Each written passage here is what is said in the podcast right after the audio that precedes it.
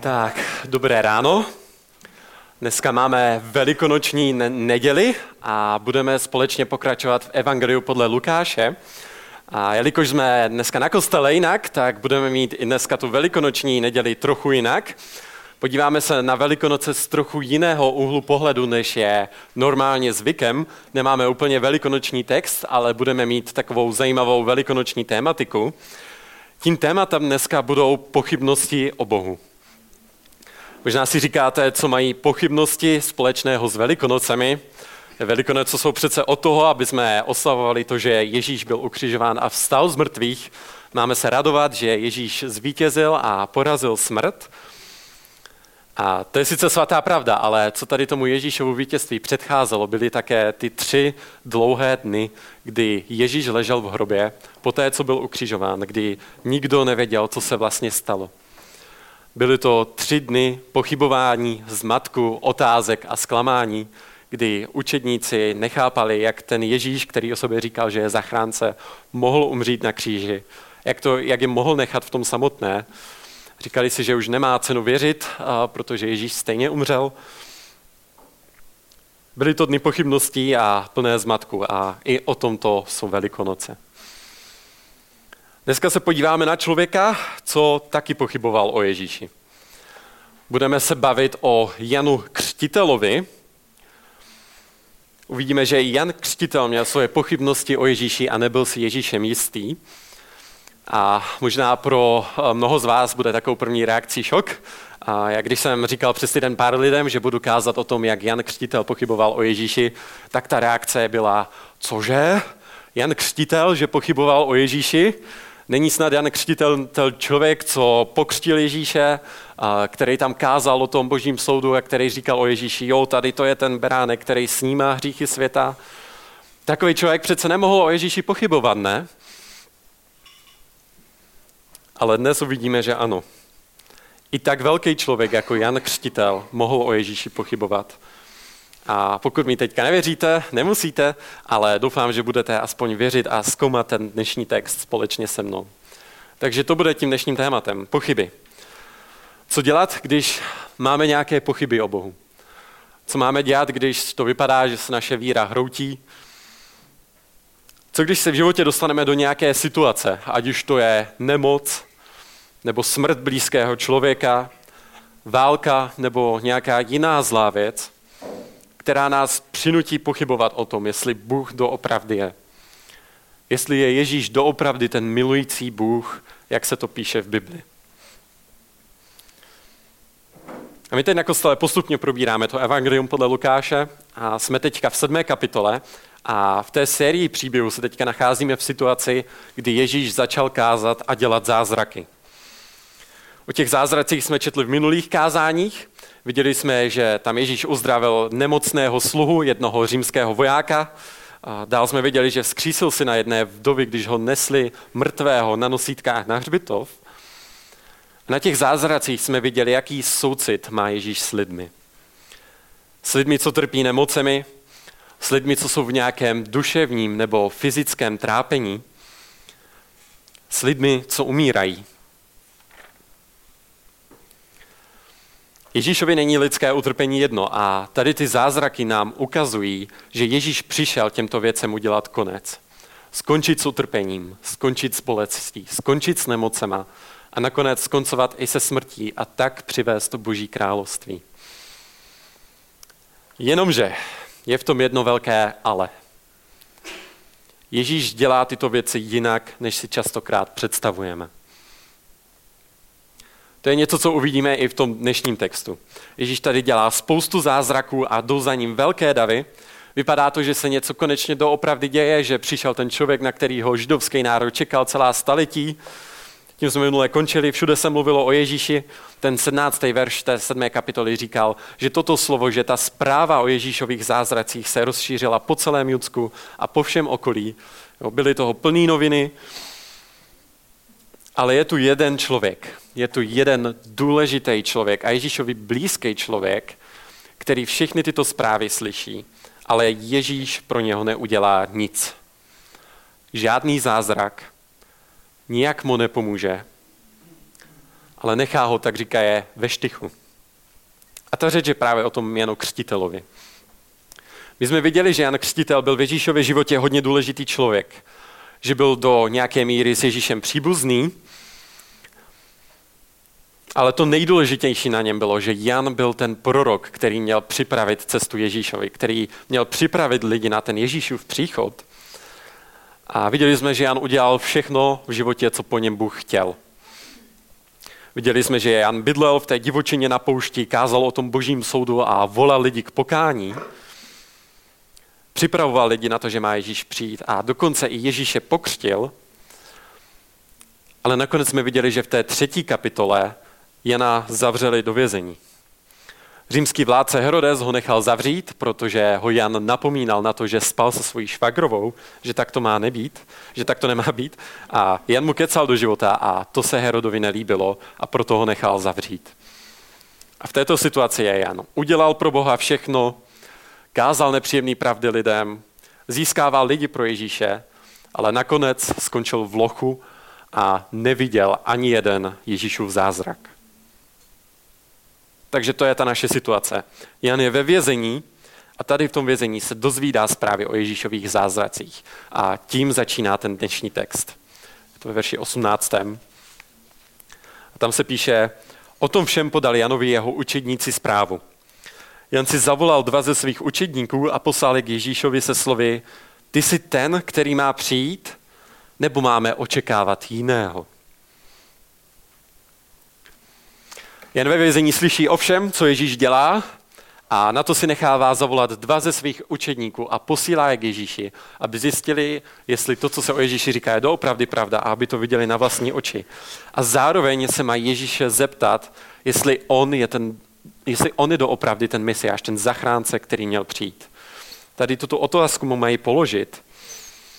A já chci, abyste viděli to, co se tady doopravdy děje. Proč tady Jan posílá tu otázku? On ji posílá, protože si není jistý Ježíšem. A pro spoustu z vás to možná bude překvapením, ale Jan měl tady v tomto místě pochyby, že Ježíš je ten, který měl přijít. Pochybuje o Ježíši a proto k němu posílá ty učedníky s otázkou, aby se ho zeptali, aby oni ho zjistili. Fakt si ty ten, který měl přijít. A to, že Jan tady pochybuje, dává smysl. Protože ten Janův úkol bylo připravit lidi na ten příchod toho božího království. My jsme viděli, že i sám Jan se tak vnímal. Viděli jsme, že Jan byl ten drsný prorok na té pustině a že on sám říkal ty věci, jako já jsem ten hlas volajícího na pustině. Vyrovnejte stezky, páně, jo, připravte se, čiňte pokání, neboť pro, po mně přichází někdo větší.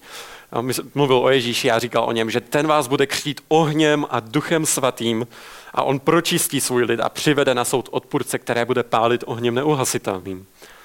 No, takovýmto způsobem kázal Jan Křtitel o Ježíši a proto žil tak, jak žil. Byl oblečený do toho kožichu a jedl ty kobylky, aby nejedl žádný chléb ani nepil víno na znamení pokání. Vším, co dělal a jak vypadal, připravoval lidi na ten příchod Mesiáše, který zachrání svůj lid a bude soudit své nepřátele. Ale teď Namísto toho Jan trčí ve vězení. Římaní stále okupují Izrael. Dokonce ti vedoucí toho izraelského národa Ježíše odmítli a boží království nikde. Alespoň ne tak, jak si to Jan představoval. Možná si představoval, že bude někde po Ježíšově pravici a uvidí, jak Bůh potrestá a vyžene ty své nepřátele, a ne, že bude trčet ve vězení.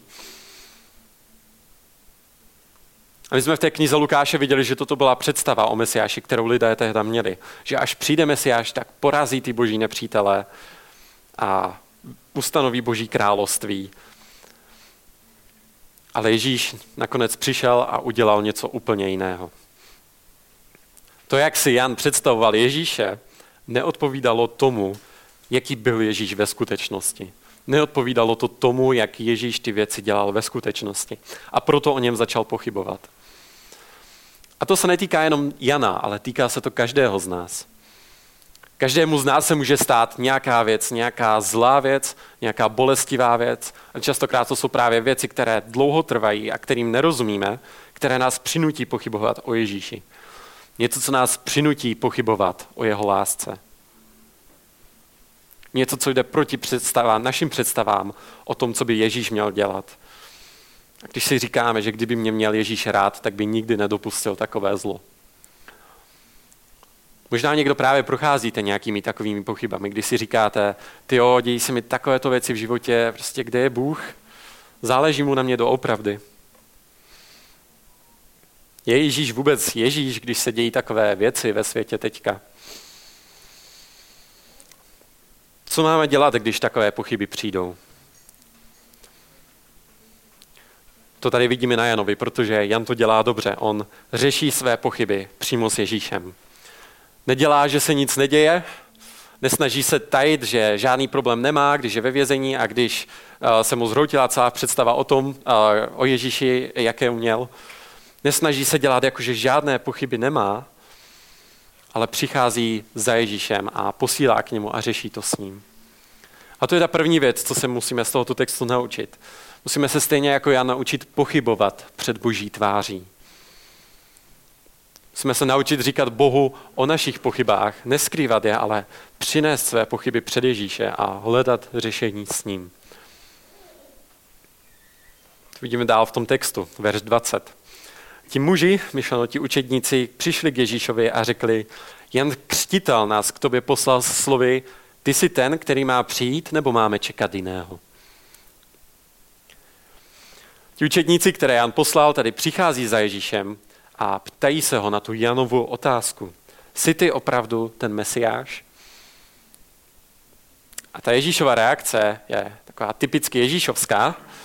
Místo toho, aby jim odpověděl jasně, tak jim něco ukáže a nechává je, aby k odpovědi došli sami. Verš 21. V tu hodinu, myšleno, když tam byli ti Janoví učedníci, v tu hodinu uzdravil mnoho lidí z nemocí, strápení a od zlých duchů a mnohým slepým daroval zrak. A jim odpověděl, jděte, podejte zprávu Janovi, co jste uviděli a uslyšeli. Slepí opět vidí, chromí chodí, malomocní jsou očišťováni, hluší slyší, mrtví vstávají, chudým se zvěstuje evangelium. A blahoslavený je ten, kdo by se nade mnou nepohoršil. Tady vidíme, že Ježíš přímo před těmi Janovými učedníky dělá další zázraky. On uzdravuje lidi z nemocí, vyhání ty zlý duchy a vrací zrak slepým. A na to jim Ježíš dává odpověď a posílá je, aby Janovi řekli, řekněte mu, co jste viděli. Slepý vidí, chromí chodí, malomocní jsou očišťováni, hluší slyší, mrtví stávají a chudým se zvěstuje evangelium. A nakonec jim dává tu vízu a říká jim, blahoslavený je ten, kdo by se nade mnou nepohoršil. Co tady Ježíš dělá? Ježíš jim namísto jasné odpovědi dává důkazy a dělá ty zázraky a ozdravuje nemocné a říká, aby Janovi řekli, co viděli a slyšeli. A všimněte si toho, že tady Ježíš nějak Janovi nevyčítá, že měl pochyby. Neříká mu, no tak Honzo, na takové otázky se tady teda neptáme, Neříká mu, ty jsi ten poslední, kdo by měl pochybovat. No, neříká mu, ty jsi ten, kdo byl naplněný duchem svatým ještě dřív, než se narodil. Ty jsi ten, který mě viděl, jak na mě sestupuje ten duch svatý. Ty jsi mě pokřtil. Ty přece mě nemůžeš pochybovat. Tomu neříká. Ježíš Janovi jeho pochybnosti nevyčítá, ale dává mu důkaz, že je doopravdy Mesiáš. Ujišťuje ho, že Ježíš je ten, jak to Jan kázal, a vede ho k tomu, aby ty Ježíšovy zázraky zkoumal ve světle písma. Protože Ježíš tady ty zázraky tak vymenovává, jo? ti slepí, chromí, malomocní, hluší, tak to je proto, že tady tyto zázraky byly ve starém zákoně znamením toho, že znamením příchodu Mesiáše.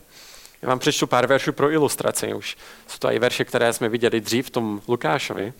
První je z Izajáše 61. Tam se mluví, tam slovy Mesiáše je řečeno toto. Duch panovníka hospodina je na mě, protože mne hospodin pomazal. Poslal mne přinášet tu radostnou novinu pokorným, ovázat rány zlomeným v srdci, vyhlásit zajacům propuštění a vězňům otevření žaláře. Další verš ze Izajáše 35. kapitoly. Tam se píše, že až přijde Mesiáš, tak tehdy prohlédnou oči slepých a uši hluchých se otevřou. Tehdy chromý bude skákat jako jelen a jazyk němého bude výskat. Toto jsou ty zázraky, které se měly dít, až přijde Mesiáš. A Ježíš tím Janovi říká, aby znovu zkoumal tyto zázraky ve světle písma a aby došel k tomu, že nikdo jiný, kromě Mesiáše, tyto věci dělat nemohl. jsou tam i v těch proroctvích jiné věci, jiné věci právě o tom božím soudu a o tom božím vítězství, které Ježíš ještě neudělal. Ale Ježíš tímto říká Janovi, jo, já jsem Mesiáš, ale dělám věci jinak, než si představuješ. Písmo se naplňuje, ale ještě to potrvá. Proto mu říká, blahoslavený, kdo by se nade mnou nepohoršil. Co tohle to znamená? Taková divná věta možná. Jak se můžeme pohoršit nad Ježíšem? Pohoršit se nad Ježíšem můžeme tak, když dovolíme našim pochybám, aby nás od něho odvedli. Pohoršení je v tomto případě opakem víry, kdy uvěříme spíš našem pochybnostem a na základě toho odmítneme Ježíše. A to slovo pohoršení se používá v Biblii na jiných místech a mluví se o tom, že Ježíš je kamenem úrazu pro mnohé, že to pohoršení to je ten kámen úrazu pro mnohé. Že Ježíš je tím, o koho lidé zakopnou, protože nesplnil jejich představy o tom, jak by měl vypadat nebo co by měl dělat. Takže jak můžeme nezakopnout o Ježíše, jak se můžeme nad Ježíšem nepohoršit, Nepohoršit se nad Ježíšem znamená vytrvat ve víře a nevzdat to kvůli pochybám. Vytrvat ve víře a nevzdat to kvůli pochybám. My tady vidíme, že pochyby nejsou opakem víry, že i věřící lidé mohou někdy pochybovat, ale tím opakem víry je pohoršení. To znamená nevíra. To, když kvůli našim pochybnostem víru vzdáme. To, že jsme věřící, ještě neznamená, že nebudeme pochybovat. Nebo že jsme nějak ztratili spasení, nebo jsme špatní křesťani, když pochybujeme. Ježíš bude v našich životech dělat věci jinak. Bude dopouštět věci, kterým nerozumíme, bolestivé a nepochopitelné věci. A to nás povede k pochybám. Ježíš dopustil těžké věci i v Janově životě. My bychom se tady mohli ptát, ty jo, tak proč toho Jana nevysvobodil z vězení? Když zvládl zkřísit mrtvé, tak nějaký žalář, to je brnkačka, ne? Nevíme. Nevíme, proč Bůh dělá věci tak, jak dělá. Nevíme, proč dopouští věci, které vypadají jako přesný opak toho, co by Bůh měl dělat. A Ježíš nakonec Jana z vězení ani nevysvobodil. No, spoiler alert, jo, Jana nakonec v tom vězení popravili. Usekli mu hlavu, protože se té švagrové nelíbilo, že jim Jan do toho kecal, tak si ta dcera té švagrové od Heroda na jeho narozky vyžádala hlavu Jana Křtitele na tácu. Jo, a kde byl Ježíš? Je pochopitelné, že Jan ve vězení a v takových situacích o Ježíši pochyboval. Každý z nás by na jeho místě pochyboval.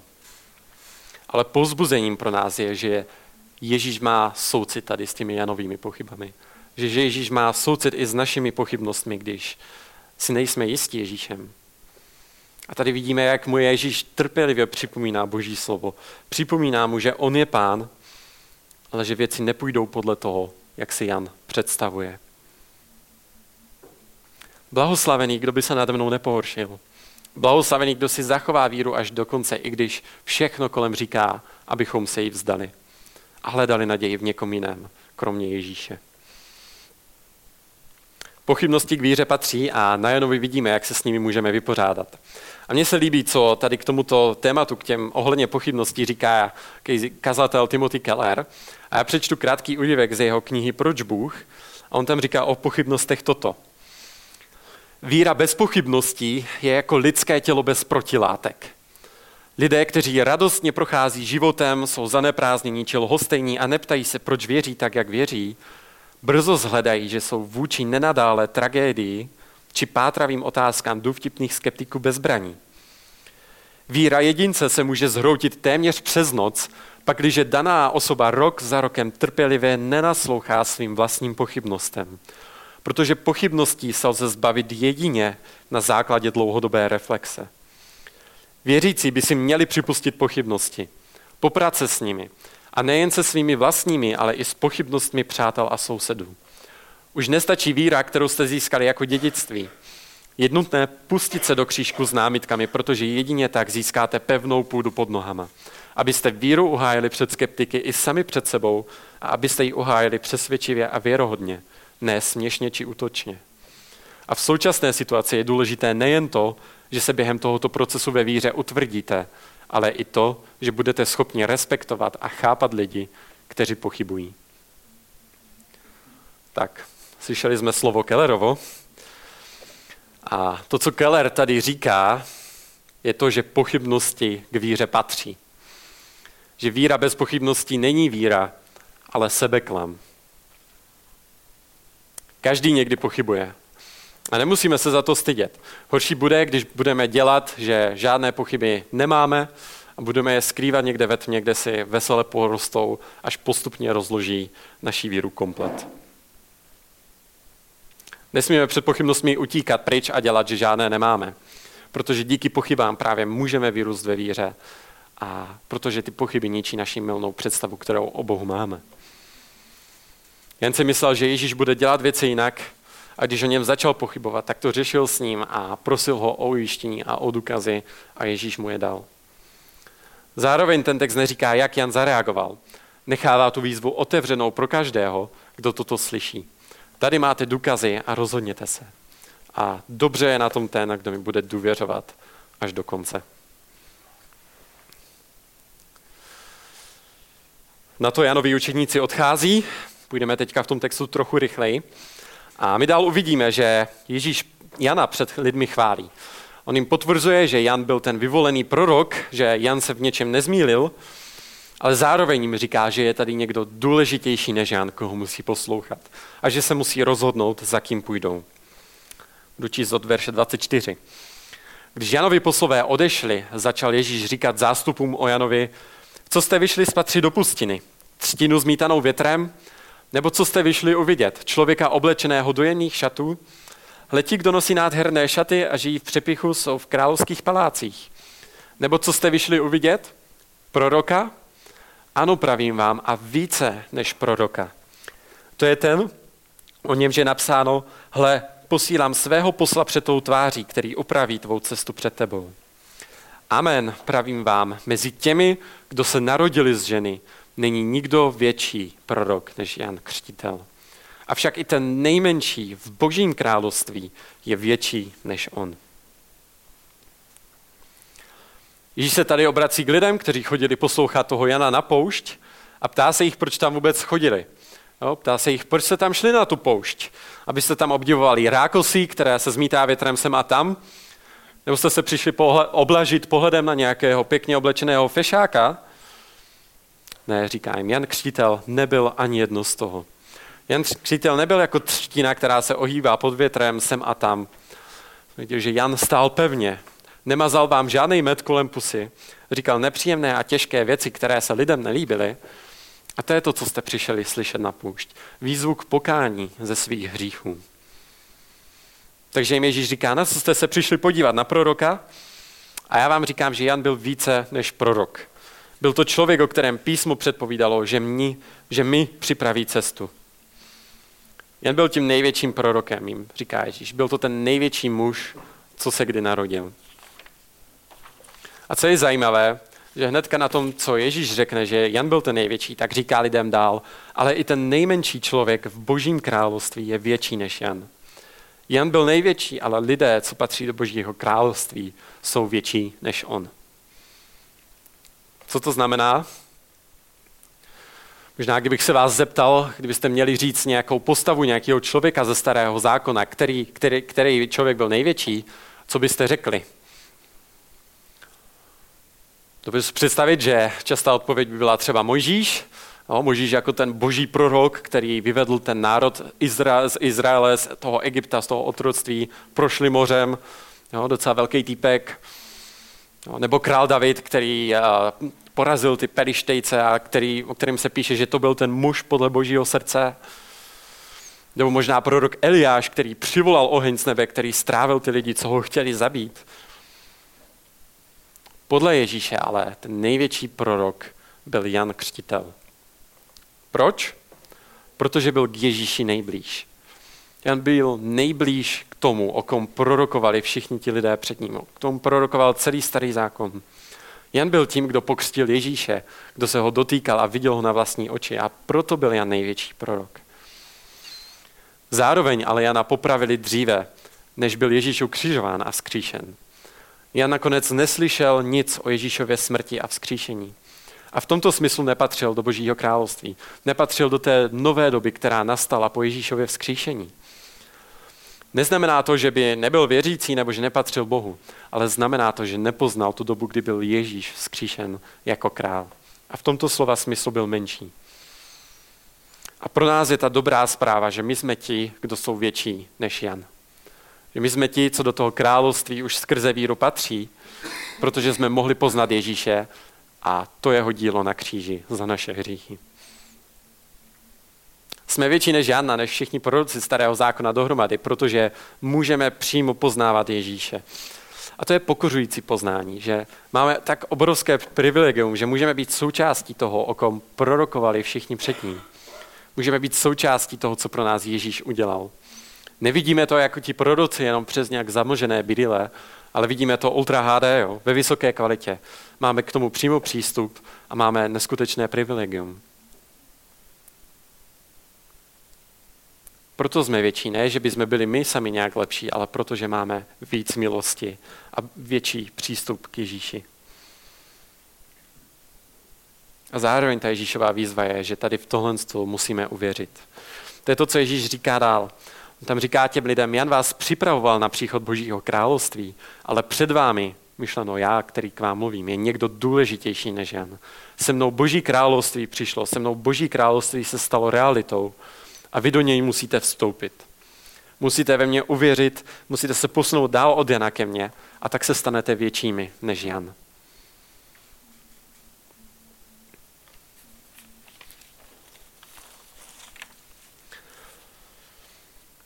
To říká Ježíš dál ve 29. verši, kde pořád mluví o Janu Křtitelovi a říká tam těm lidem, že všichni ti lidi, kteří slyšeli, i celníci uznali Boha za spravedlivého tím, že se dali pokřtít Janovým křtem. A farizeové a zákonníci ale odmítli boží radu pro sebe, když se nedali od něho pokřtít. Již tady říká, že všichni ti lidi, kteří se nechali pokřtít od Jana, kteří poslechli tu jeho výzvu v kázání, tak uznali Boha za spravedlivého. Uznali, že Bůh je spravedlivý v tom, co říká. Že má pravdu v tom, že potřebujeme činit pokání, že jsme hříšní a musíme být zachráněni, musíme se změnit. A obyčejní lidi tomu rozuměli, ale zároveň tady vidíme ty druhé lidi, ty vedoucí v tom Izraeli, kteří, to jsou ti farizové a zákonníci, ti učitele božího slova, kteří tuto Janovu výzvu odmítli. A Ježíš říká, že oni tímto odmítli tu boží radu pro sebe. Taky se to dá přeložit jako plán. Odmítli tu boží vůli pro sebe, protože si mysleli, že jsou dostatečně dobří, že všechno důležité už vědí a proto nakonec Jana odmítli, protože si mysleli, že žádné pokání nepotřebují. Připadali, že si dostatečně spravedliví. A to je to nejhorší, co si i my o sobě můžeme myslet.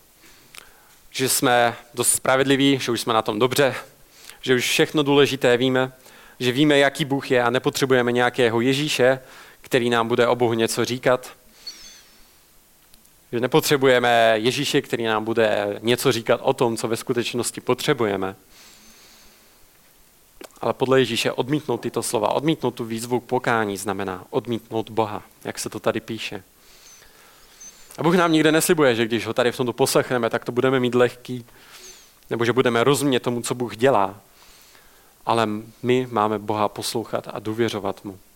Protože Bůh nebude dělat to, co chceme my, ale my máme dělat to, co chce Bůh. A nakonec toho textu tady Ježíš dává lidem poslední výzvu. Dává jim výzvu, aby se rozhodli, komu budou věřit, jestli sami sobě, anebo Ježíši, a říká jim podobenství o lidech, kteří ho odmítli. Jsou to verše 31 až 35.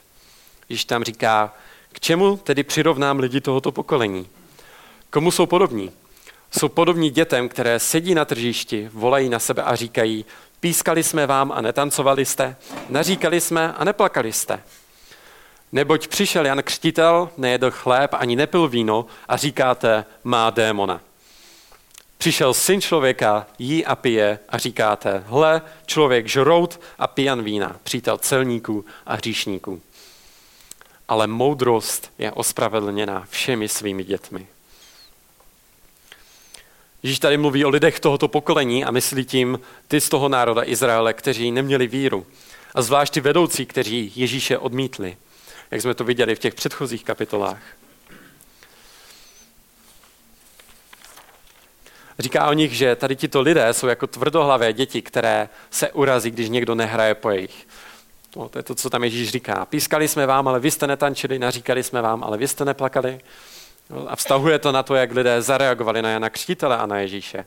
Jan nejedl chléb, ani nepil víno a kvůli tomu ho naškli, že je posedlej démonem. A naproti tomu Ježíš zvesela jedl s lidmi chléb a pil víno a naškli ho, že je nenažranec a ochlasta. Jo, říkali mu, Jané, ty jsi moc smutný, moc to hrotíš s tím pokáním. A Ježíši, ty jsi zase na druhou nějaký moc veselý, jo? měl bys ubrat. Možná jste někdy na kostele slyšeli něco podobného. Vy kosteláci, vy jste ti sektáři, co to s tou Bibli moc hrotí. Nebo naopak, vy jste zase taky volnomyšlenkáři, jo? chlastáte alkohol, ještě to dáváte na Instagram.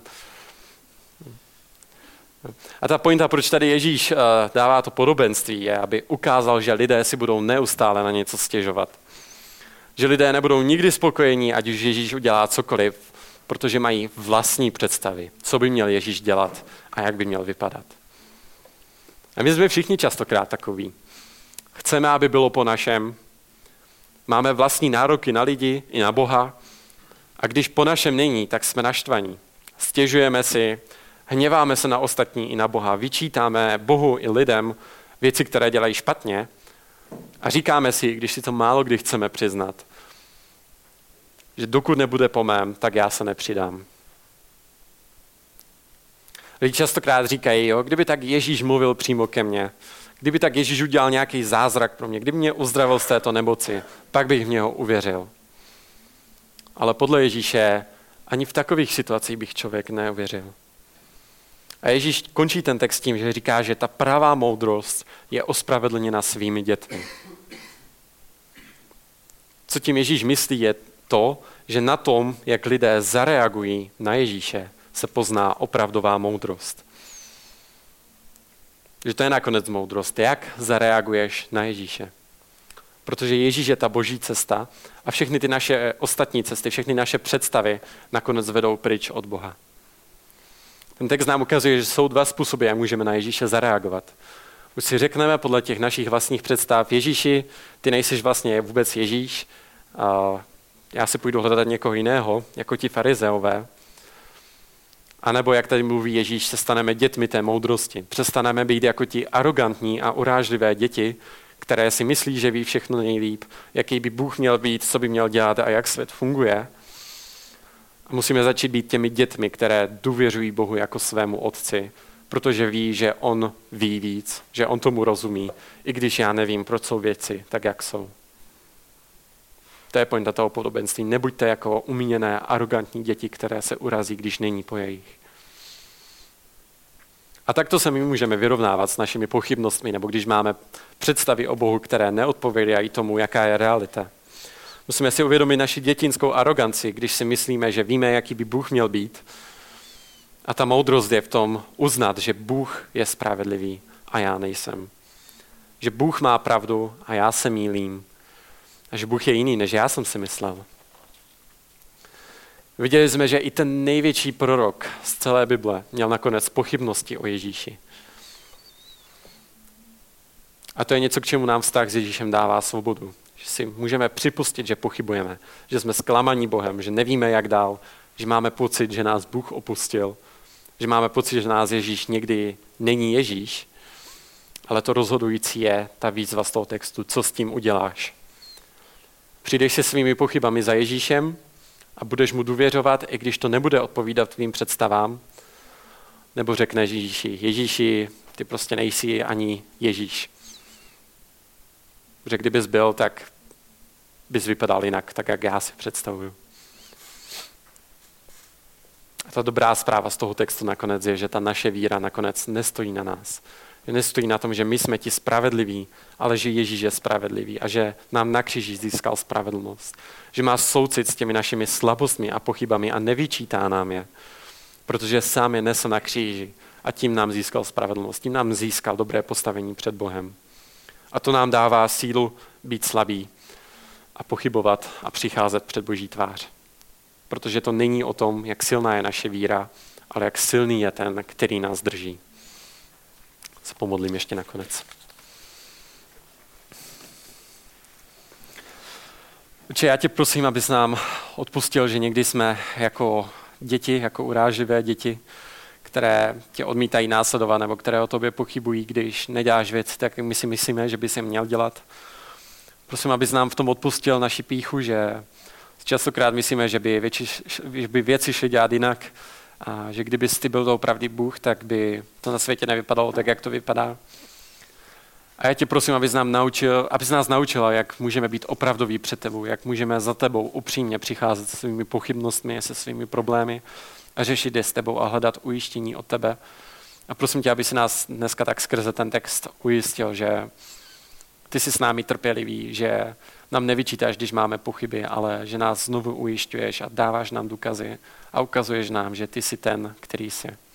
Tak tě prosím, aby tvůj duch svatý toto slovo vnesl do našich srdcí, aby se nás pozbudil a napomenul, jak potřebujeme, a aby jsme mohli být opravdovější a upřímnější ve vztahu s tebou i s druhýma lidma. Amen.